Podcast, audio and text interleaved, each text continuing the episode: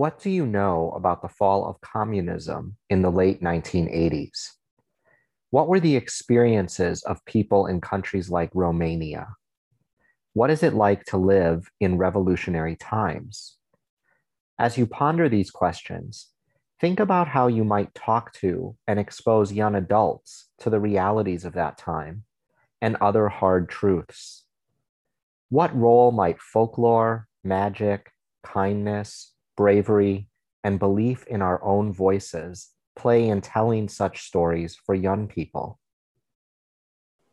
to write for kids is is just a monumental task because you have to make it understandable but you can't talk down to them because kids can smell that a mile away and they're done mm-hmm. um, so i do think it gave me a sense of really how to tell a story and what a beautiful story should have in it i feel like there was always something i've always loved in books I can read quite sad books as long as there's some kind of human kindness. And Newberys often have terrible situations, but usually there's somebody who is kind or somebody who is brave. And, and that's what makes me want to keep going in the world, frankly, is that we do have the capacity to be like that to each other when we choose to. Today, a conversation about J. Kasper Kramer's young adult novel, the story that cannot be told. A magical, mythical, and at times difficult examination of Romania in 1989. In all its complexity, it is a masterful novel of historical fiction that opens ethical and moral questions about war, politics, family, friendship, community, resistance, and revolution, all told through the eyes of one little girl Ileana.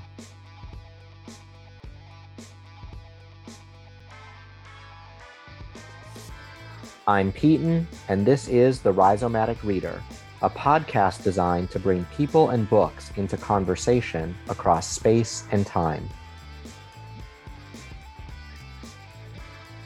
Today's guest is Christine Thomas Alderman. This is the first Rhizomatic guest episode, Christine was suggested as a guest for the podcast by Alan Thomas, who appeared on episode R2. But I also know Christine through book clubs here in Houston and as a dear friend. She is a writer, mother, and avid reader of young adult books, so it was a joyous opportunity to talk with her about this book. We recorded this conversation in January of 2021.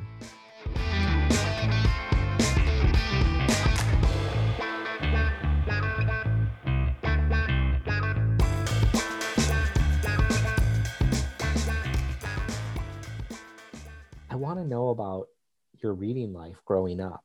I don't know that we've ever talked about it. I mean, no, somewhat, I don't think we but... have. Yeah. So I, my earliest memory of reading is a story that's told about me, if that makes sense. So I guess it's not really my memory, but mm-hmm. apparently my sister, my oldest sister, there's four of us, and my oldest sister's eight years older, so she really took care of me all the time.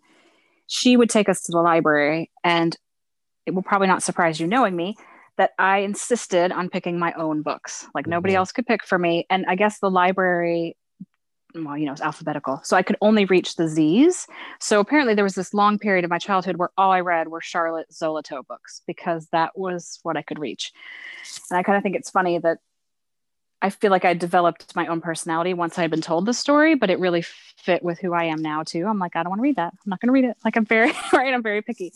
But um, and then my dad, I very distinctly remember I was four years old probably. And my dad would read the Chronicles of Narnia to my older siblings. Mm. And I would get to lay there and listen, even though it was terrifying um, for me. But it was just the sound of his voice was so comforting. Um, and so, fast forward a bit, when I read the books to my third graders when I was teaching, it was the most beautiful experience because I could actually still hear my dad reading certain passages. Like I would read them and be like, oh, I remember when he read that to me. Anyway, it was just a really nice mm-hmm. full circle kind of thing. And then when I was 11, and this actually connects to why I picked this particular book to talk about, we went to the former Soviet Union for two years and I was homeschooled but my curriculum was picked. I don't think I've ever told you this. My curriculum was actually picked by a child development specialist who worked for the mission group. And so she is probably part of what got me started writing as well. It was a very writing intensive curriculum, but she also picked, I want to say the first, I don't remember how many, let's say 15, the first 15 Newbery books, like starting from way back, like in the 30s. So mm. when we got when we got there, um, and I'm probably getting that date wrong, but like the really early ones, like, and then the ones, some that are considered classics, like The Witch of Blackbird Pond, Young Fu of the Upper Yangtze, um, ones that probably, well, actually, I've been rereading them. Some of them actually hold up, but some of them are kind of problematic now, to say the least. Um, but while we were there, we didn't know that there wouldn't be access to other books. Mm-hmm. So that was almost all I had to read. So I would like, tell myself I could have one chapter a day. Uh, and then I would have to like wait till the next day for the next chapter, which was so painful because I was a kid who, um, before we left for overseas, my mom jokes that she would say, well, she jokes, but she's serious. She'd be like, you can only have 17 books from the public library this week. And we'd be like, can't we have 18? She's like, no, 17. And like, she kind of messed with our minds, but she got us to read a lot. So in our house, that's just what adults did. Like they read. My parents read, we read. I didn't understand until I got out into the big, big world that other people didn't read. Like I just, I just thought people did.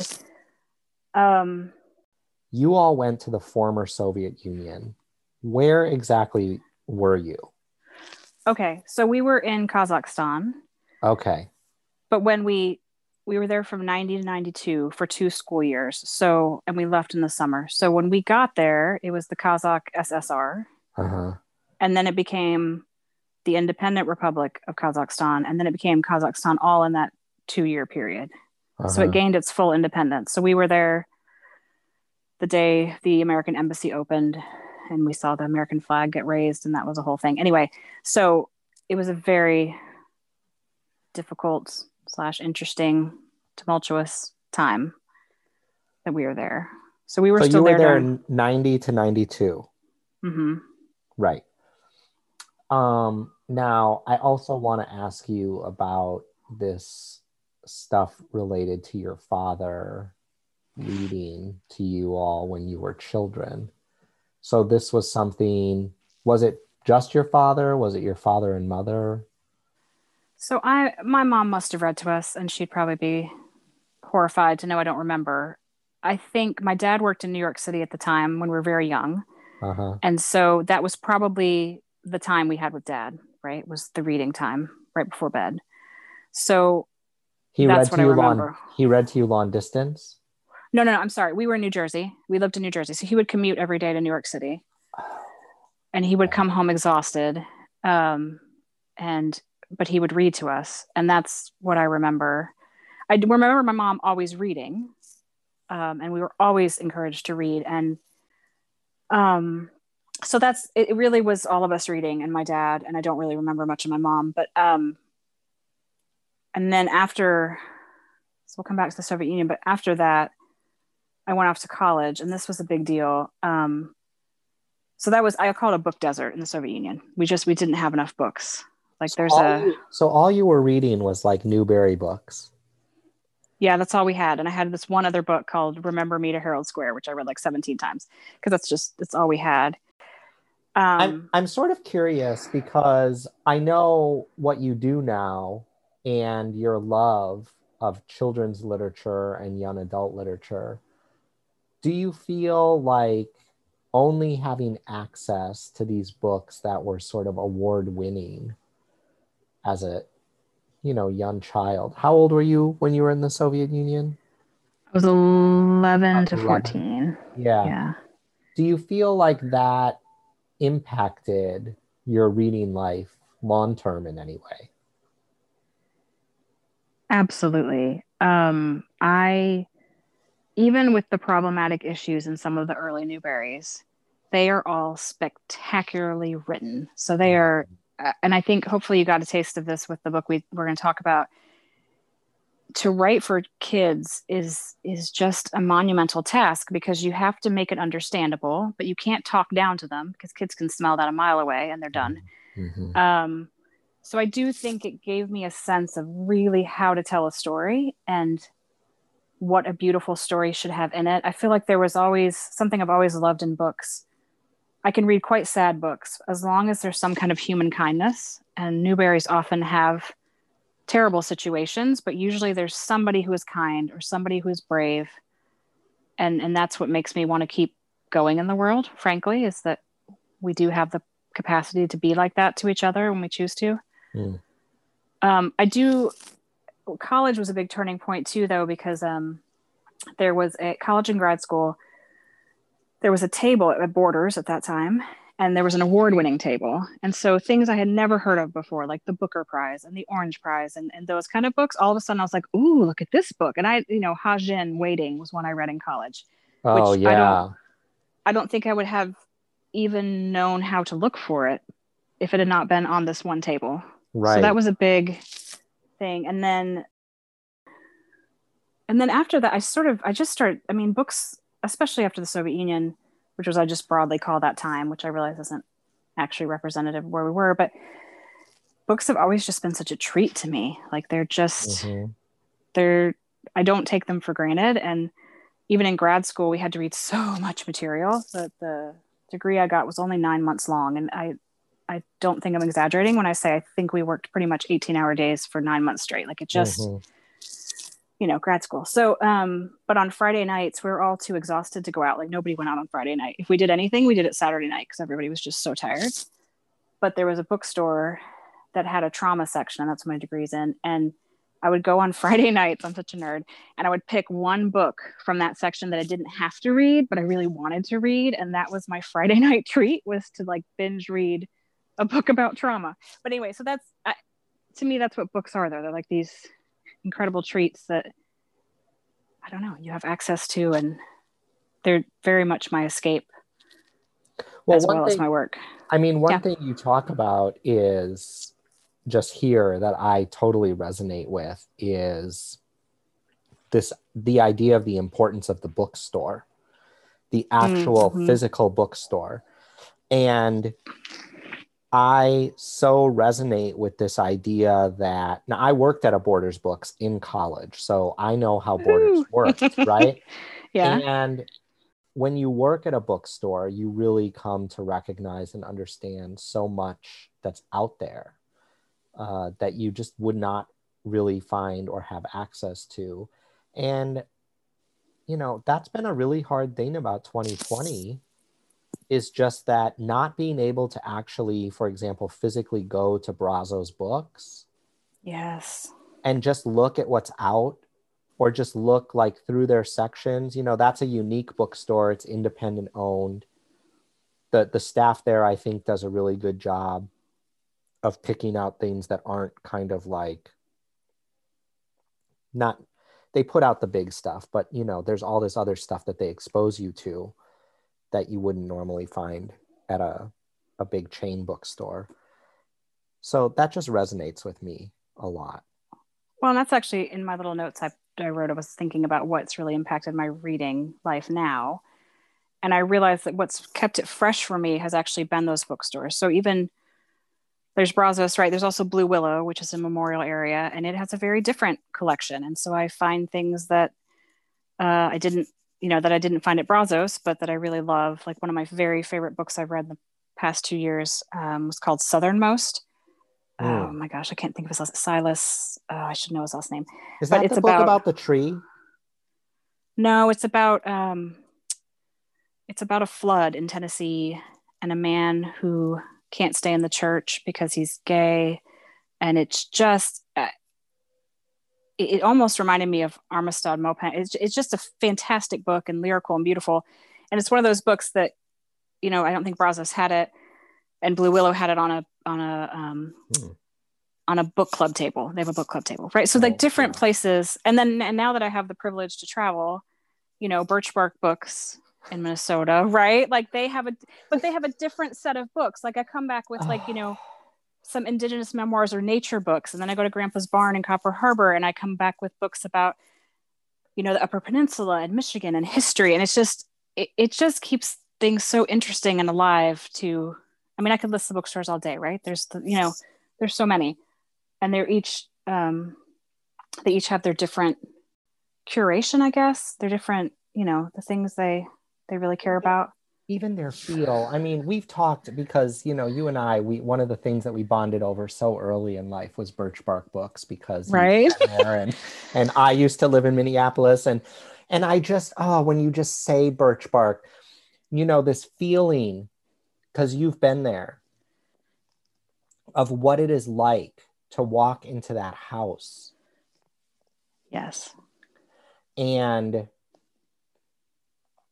the smell mm-hmm. and the compactness of that bookstore. And to your point, you know, because it's owned by Louise Erdrich and she's indigenous, it's it's chucked full of stories and perspectives from indigenous folks. And I just, you know, I was just closing my eyes, just like putting myself yes. in that space and how beautiful it is. Or my friend Holland, who um, will be on the podcast um, before this episode, uh, but she has a bookstore in St. Louis, and and they're all just they're all unique. They're all lovely. They have their own tenor. They're so important. Mm-hmm.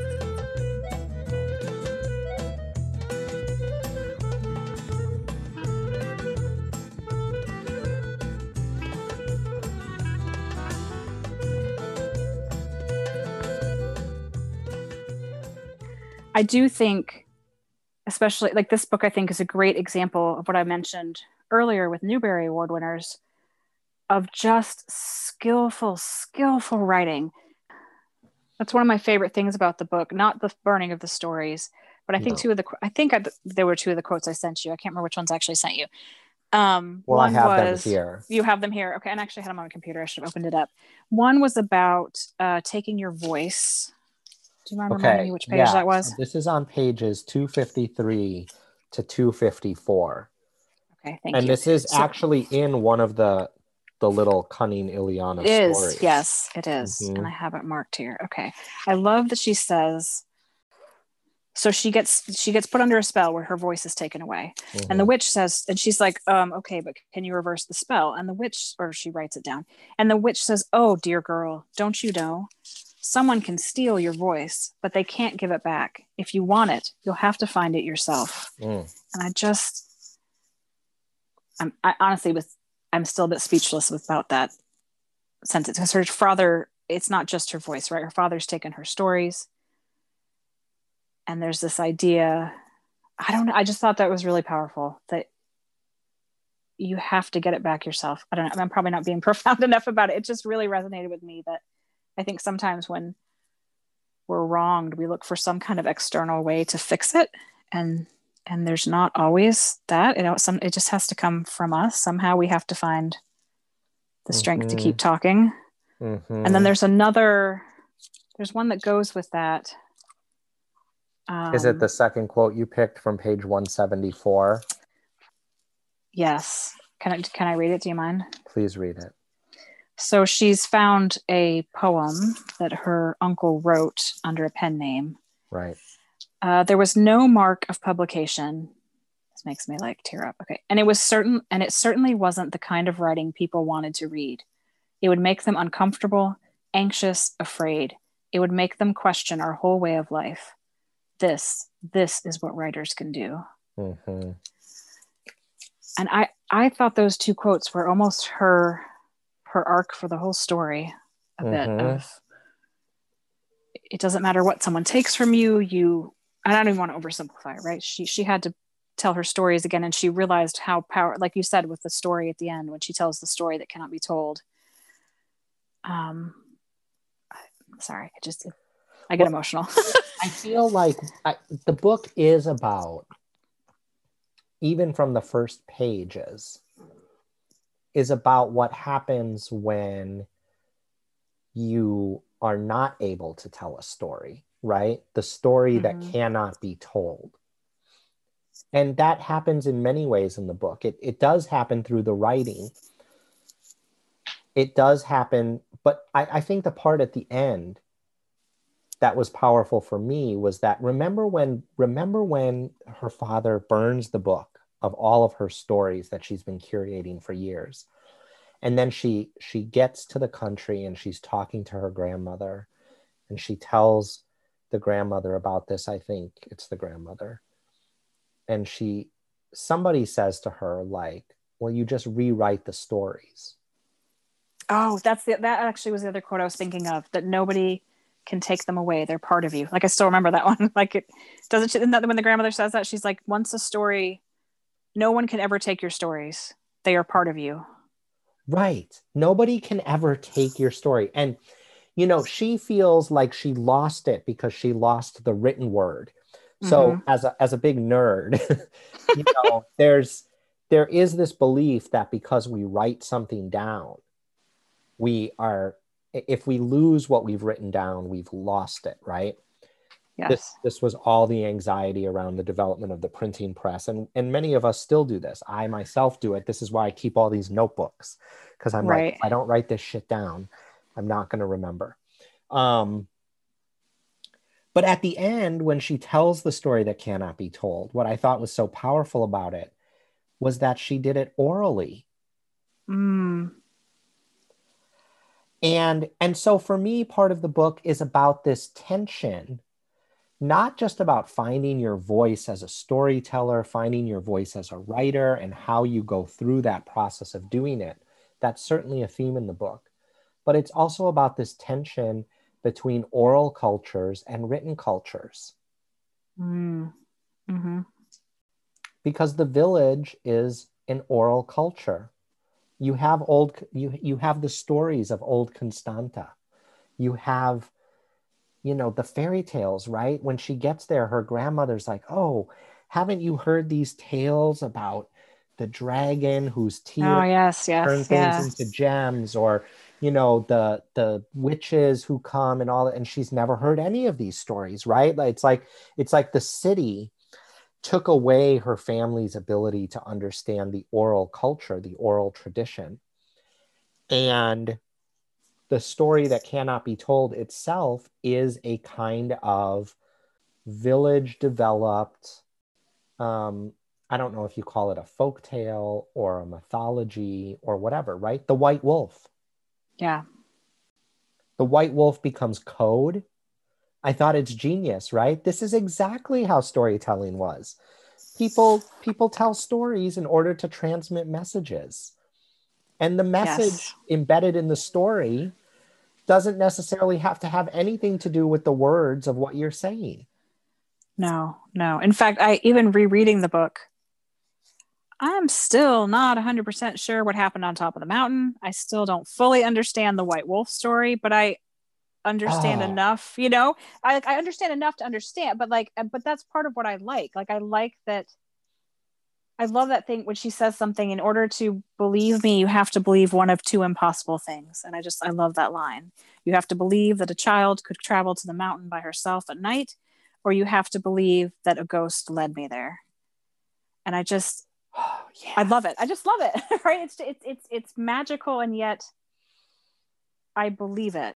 I didn't need to understand everything to understand the book and to deeply feel the book, if that makes sense. Well, and in fact, I don't want to understand. Hmm. Tell me more. Because, okay, at the end, right, I agree with you. That one of the it it's because the the way that folk tales and fairy tales I'm not an expert on this at all, but to me, these stories are meant to help us think about like these larger questions and about the ways that all things are interconnected. Mm. So when she tells the story of the white wolf at the end, it it was for me this idea that you know you you see the imagery of her looking over the broken wall of the monastery mm. mm-hmm and she sees the wolf. And the wolf is getting closer, and her hand is over the fire with oh the gosh, manifesto yeah. of all the people who've signed their names against the Romanian government. And the the the visual is just beautiful, of course, and you feel the cold, right? You know that it's winter. They've had this terrible snowstorm. It's freezing cold. The people are lined up.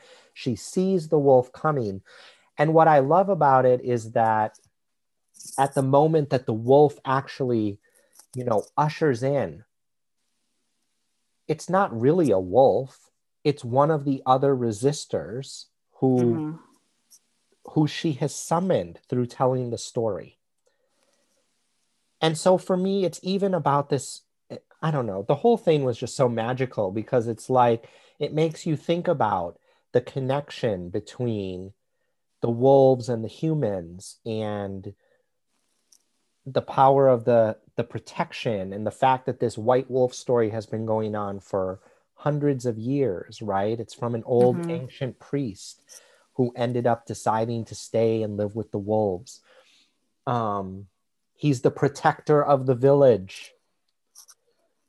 Yeah. Why can't the... we believe that so I was raised in a you know in a very religious household and yes. I'm not religious anymore. Right. But I I've always and maybe I'll offend when I say this, I've always thought that I don't understand the universe enough to say what doesn't exist. So to me, yes. The fact that there could be magic, there could be things we don't understand, there could be energy that we send out or receive or I don't, to me i'm very and, and maybe it is because i grew up and not just in a religious world but um, a specific very specific religious world of charismatic christians where angels and demons were very real things. They were things you prayed against. They were things that you had to you had to hold demons at bay with angel. I mean it was a it was a very real thing. And so mm-hmm. i think in some ways that has given me an openness to literature now that I don't like I don't need it to be a ghost or not be a ghost. You know what I'm saying? Like to me, I'm like, okay, so there's this other world out there we don't understand. And like, you know, I actually thought the first wolf was a wolf and and then it was the resistor. Like I wasn't totally convinced that the first one she saw wasn't a wolf. You know, so and and sure. I'm right. And I'm happy to be in that space. I guess what is what I'm saying. So I think is that what you're saying about there's just a lot we don't know or understand or part yes it is what i'm saying and i right you can read that scene as maybe it was a real wolf maybe it was like the spirit of a wolf you could even right. read that yes. right there's a there's there is a sort of element of like you know the force of the wind the nature and the whole thing coming through mm-hmm. like i can see it she does a really great job of, of describing the scene. And you feel like you're there or at least i did. And oh yes. that's the sign of good writing just in general. Right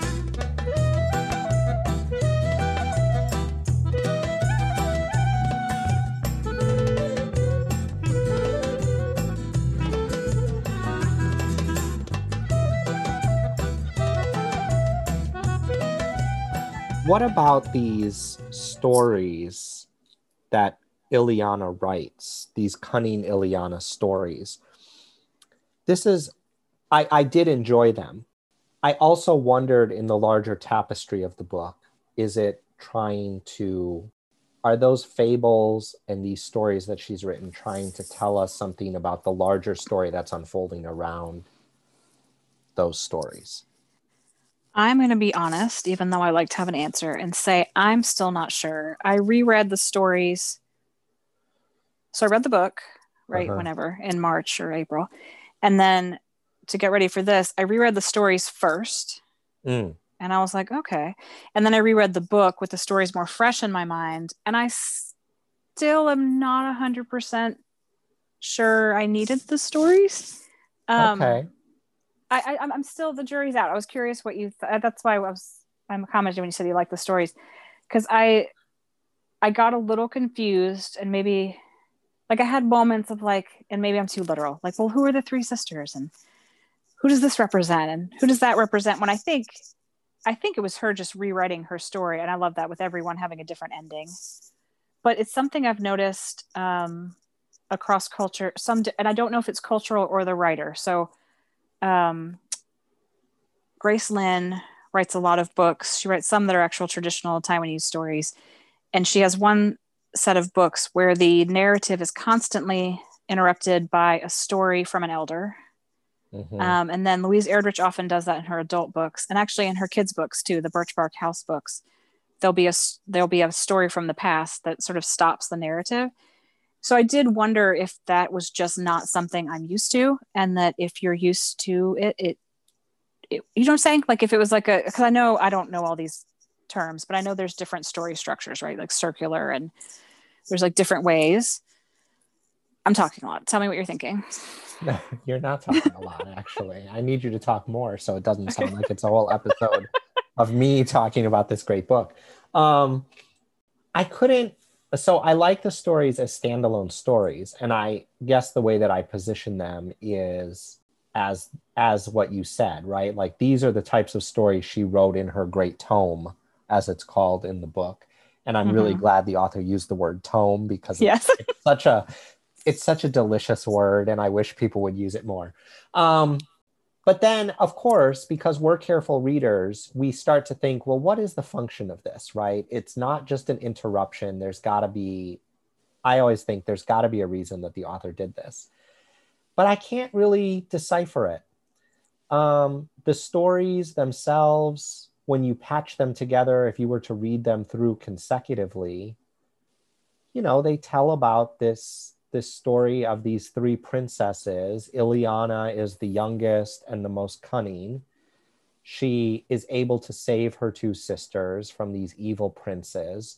She's able to trick the prince that her father betrothed her to so that she doesn't get married. And she does sort of end up at the end being this sort of independent I don't know, like person, right? She doesn't need a man, basically.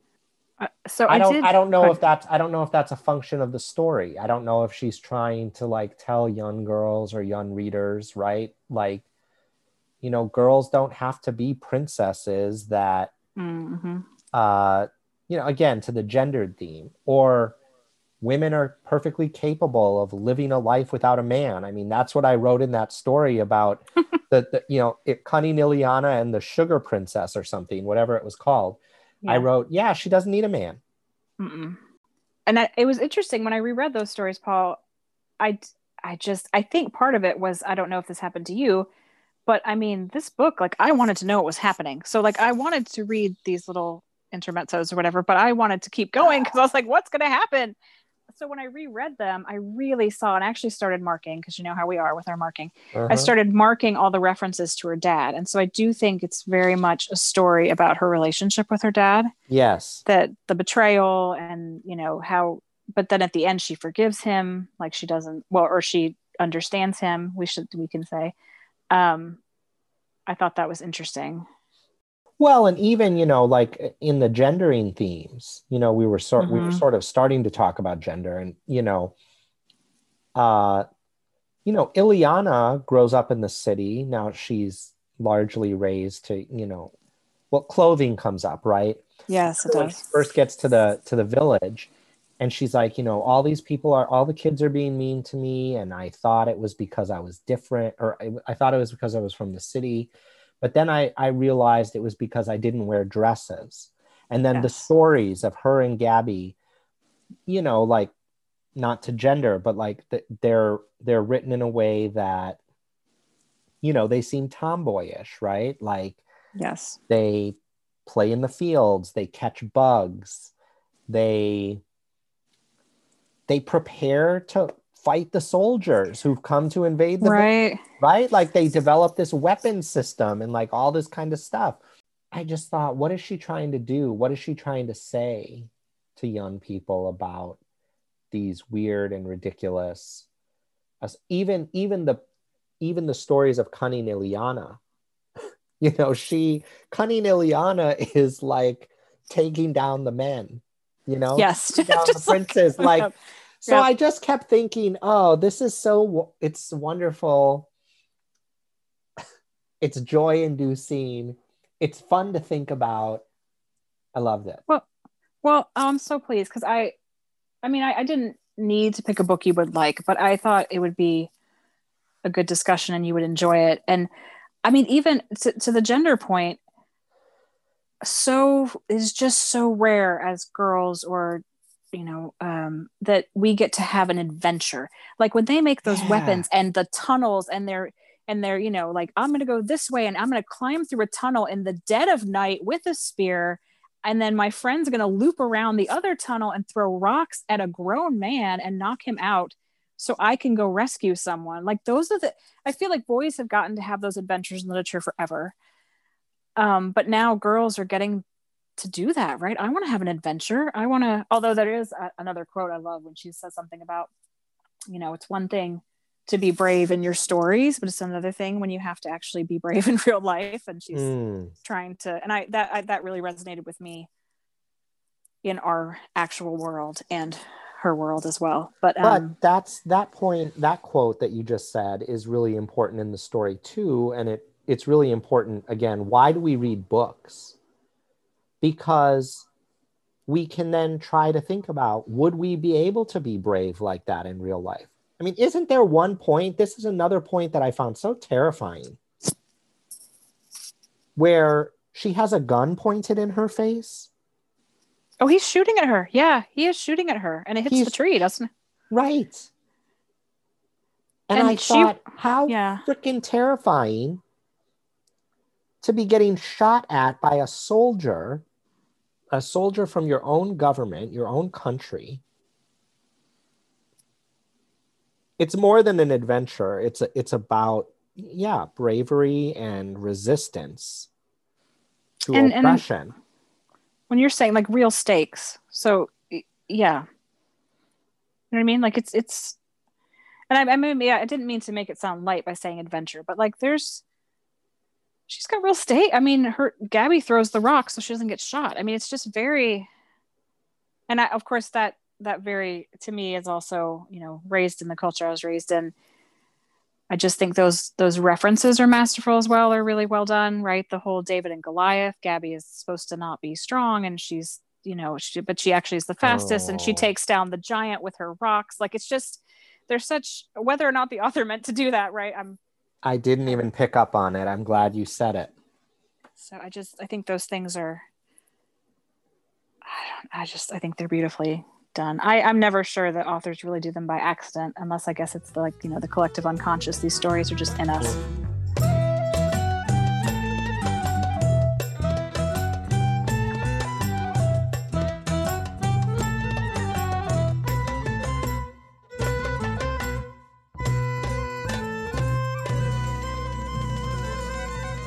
There's another theme in this book, and maybe that's why I didn't get into the mother too much because this other these other things were really pulling on me.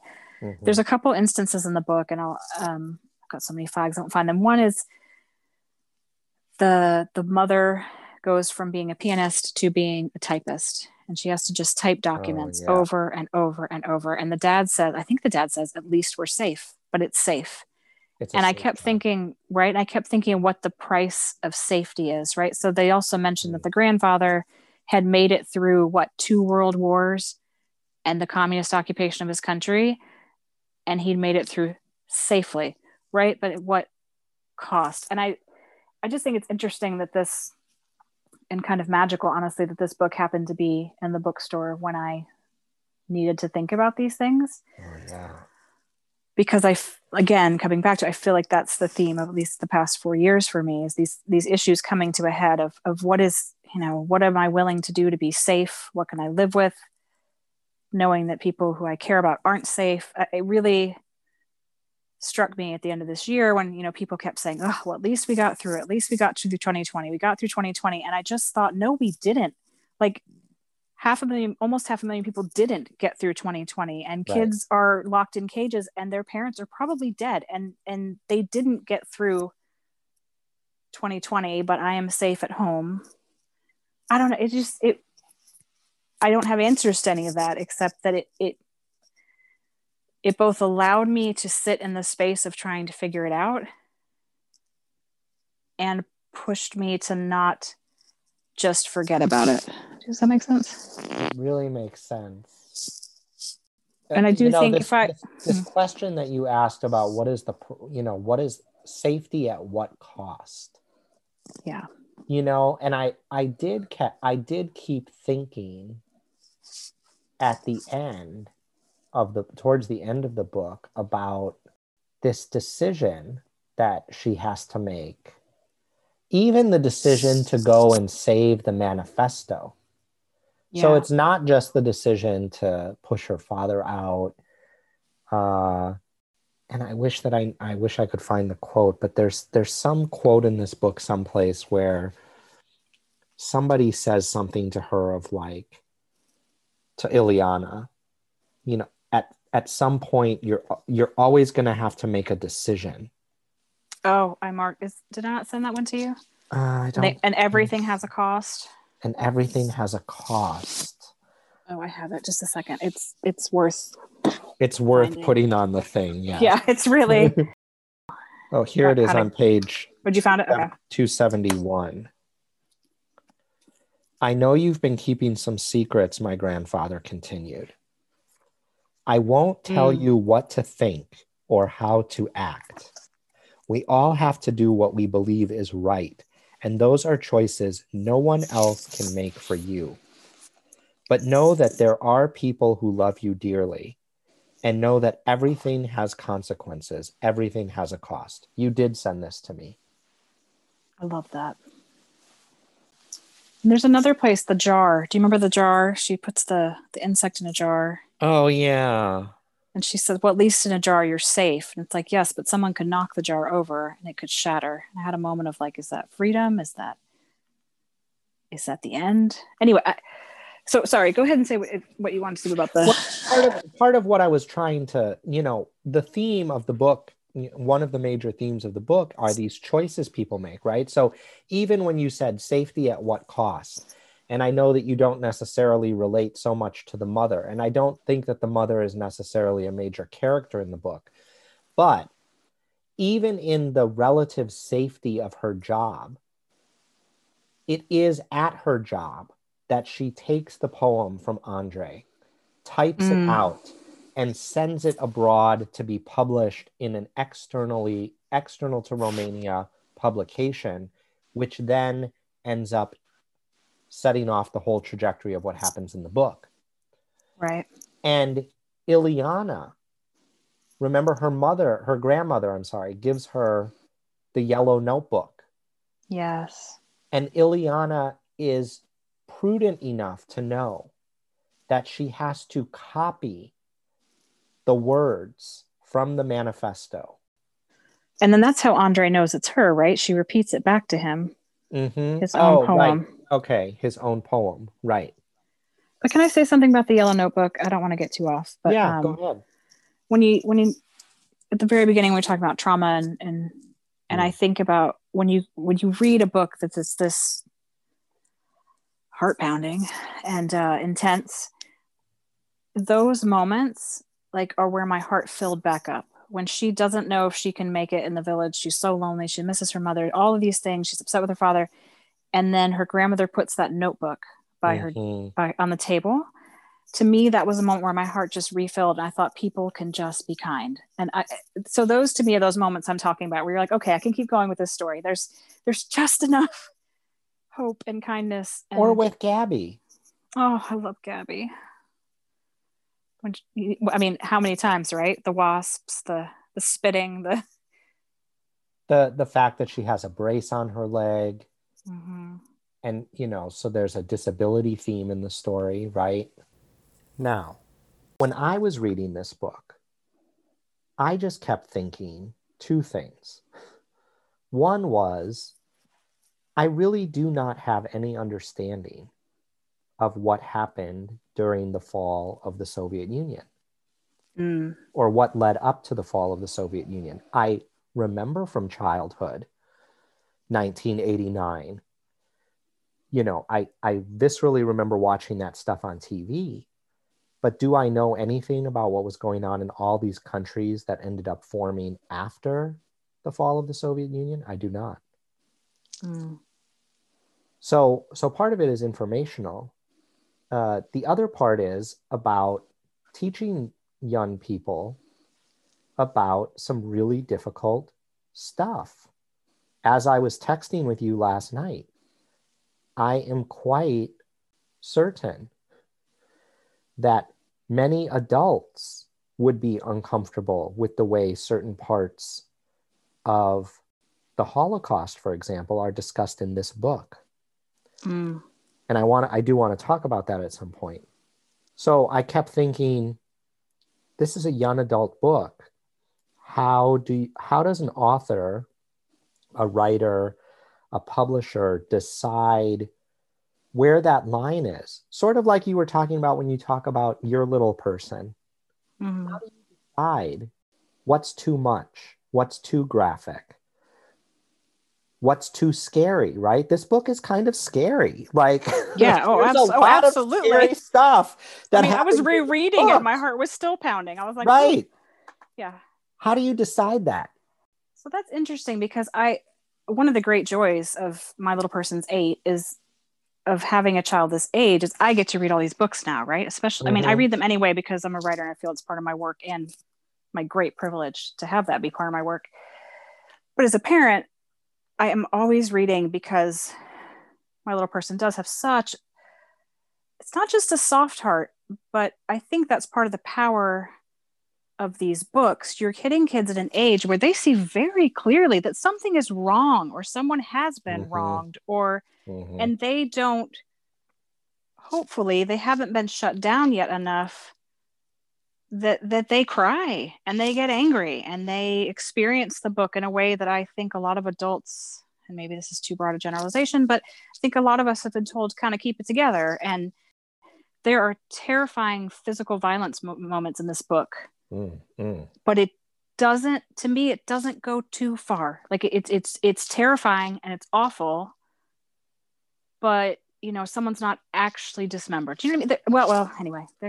well, spoiler again. I mean, no, no, no, no. Fire, look, yeah. we look. We always tell people that um that there is going to be spoilers, and I think that you know okay. people need to just um they need to just be aware of that. But I do think there are some parts of this book that when I was reading it, I was like, this is really heavy for a young person. For example, on page 190, okay, the book is this. very. I feel like I'm in church and you're telling me to look up a verse. I love it. I love it. Okay. Yeah, but like, think about this. Okay, this is the third paragraph. Uh, I are guess we, it's like the fourth, fourth paragraph back down on page. I thought, yep, I thought we'd be in Odessa. Okay, yep. Mm-hmm. After the bomb's detonation, Odessa was ordered to pay for our losses. 100 Jews for every soldier, 200 for every officer. 5,000 civilians were marched from their seaside homes, lined up in long, straight rows, and shot. When I so, read that, yeah. it was for me, it was like the breath was sucked out of my being to think about a child watching this, hearing about this from her grandfather. So I okay, yes, yes, all of that, yes, Paul, yes. like I, I'm, I'm, telling you, I reread it and I was like, holy moly, this is like months later rereading, and my power, my heart is still pounding. And I guess to be fair, I'm sorry there was actual dismembering in this book, but I, I, think, I don't think it's bad. I think that no, no really, really an important contribution of the book for me is that you expose these young people to this incredible violence that happened in the Holocaust. And like I was saying to you on the text message last night, for me, one of the reasons the book is so important, I mean, for many reasons, but one specific reason is that it does do a very thorough, historically accurate job of saying this is what happened. This is yes. how these people were persecuted and murdered, systematically murdered. The, the other scene in the book where that happened for me was the scene where the grandfather is recounting Oh, the gas. Holding, holding the Sorry, spray I can see hose. your hands. Yeah, yeah holding yeah. the spray hose as the officer pumped the thing and spraying the Jews with gasoline and then flamethrowers setting them all on fire. Paul, now no one's going to read this book. That's okay. No, they're going to read it because right. we're going to talk about all of the. Look, this is an amazing part of the book to me. I agree, and I so not to get brass tacks, but this is what I think. So there's an I almost I'm almost positive it's Madeleine L'Engle who said, "If there is something too difficult for adults, write it for children." I have such it's huh. part of why I so my whole career has been working with kids, and I yeah I adore them. I just it it's amazing to me what they can handle and what they can take. At the same time, I think part of the uh, my dad and I discussed how we don't want to use the word masterful anymore because of the connotation. We need some some other word that means just the zenith of great writing, right? But the story, the details of the Holocaust are told in a story through another story. So there's like another layer of remove for the reader Yes. And at the same time, they're told by her grandfather, who you I I loved, who you love, and I think that's oh, also oh, he's part. So great. I mean, but I think that's also part of the like the. It's not a sucker punch, but like that he who you love so much at this point in the book, right? Where like almost 200 pages, that he was involved in that, right? So you have to deal with that as well. I just think it's just such great storytelling to give the reader a bit of distance, but then also challenge them to say, and this character that you adore, yes, he murdered people. And would you do that? And what do you think of that? And do you still love the grandfather? I just think there's so many, and that's actually one of the big questions I want to get to, which I'm not sure if we're allowed to do that yet. But no, just go, just say it. Okay, okay. is that the thing that really hit me with this book was the things we do to survive and mm. to and to be able to sleep with ourselves at night and i don't yes. think those are always the same thing but they can be i think what one person thinks is brave is a war crime to someone else and yes. i and i think this re- remind i love that your rhizome is growing this makes me think of the conversation you had about philosophy and i just think right we're giving a book like this gives a beautiful story and it is a beautiful story even with the violence. I really think it's a beautiful story. It's not that violent for listeners okay? It's actually it's it's, it's just, actually a lovely story. Well it's, and i think beautiful. Yeah it is. And i think brass tacks again the, the writer does enough of giving you this really idyllic she she gets sent to the countryside and so she has this really idyllic life and there's goats and there's beautiful snow and you know there's village life and there's all this beauty to to go with the trauma. And i think that gets back to a little bit what i was saying about there are all these moments too of kindness in the village and even kindness with her parents. And anyway so to me when you have that balance i can i can hold a lot of grief and a lot of trauma and even violence if i know that people's hearts are still trying to move toward kindness. Kindness is my word. But um I was saying something else, Paul, and I think I forgot. It was well, you one oh the, the unanswerable questions. Sorry, the unanswerable questions. We're giving kids these questions that. I mean, how do you answer that? What is brave? What is bravery? What is justice? This what is, is exactly justice? this is exactly uh, the Chauffé conversation. I was yes. thinking about this all through the book. Um, I agree with you.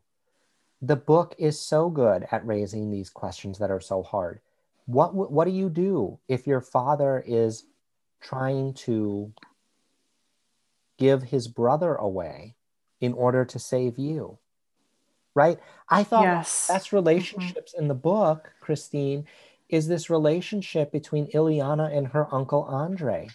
It oh, yes. so beautiful. He's a poet.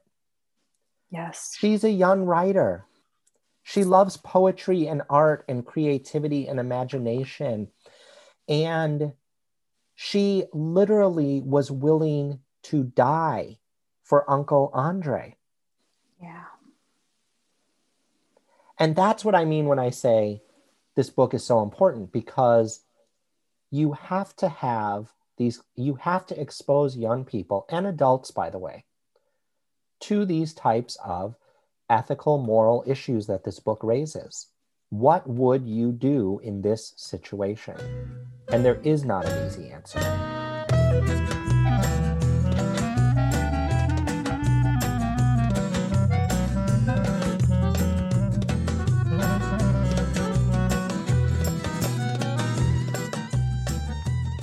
I would say this book, The Story That Cannot Be Told by J. Kasper Kramer, is a book that should be read by all adults.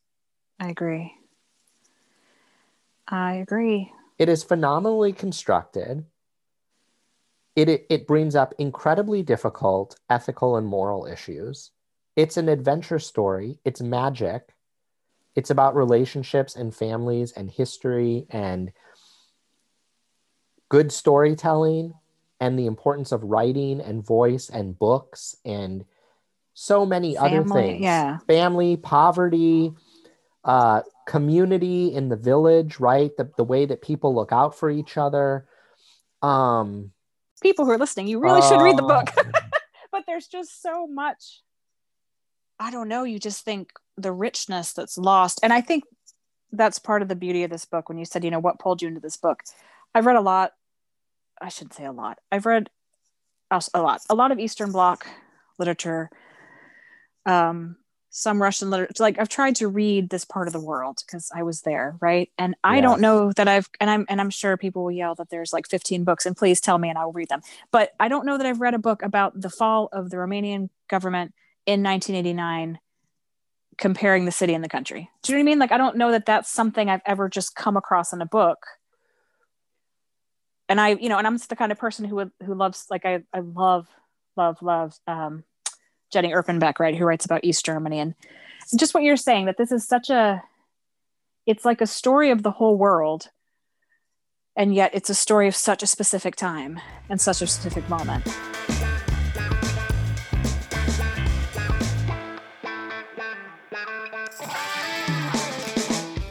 Christine Thomas Alderman is a writer and educator.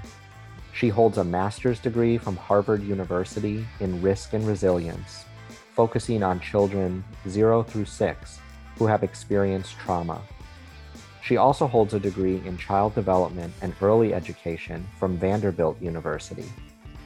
She worked as a classroom teacher, social worker, teacher development provider, and as a volunteer in women's and juvenile detention facilities supporting decision making and parent child literacy connections.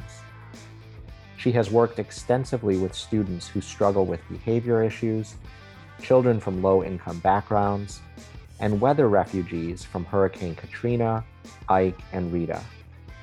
She has published over a dozen nonfiction books for children. You can contact Christine via email aldermanct at gmail.com. Follow her on Instagram at Christine Thomas Alderman or on Twitter at Ms. Alderman, or visit her website, www.christinethomasalderman.com. I'm always open to your comments, suggestions, and insights.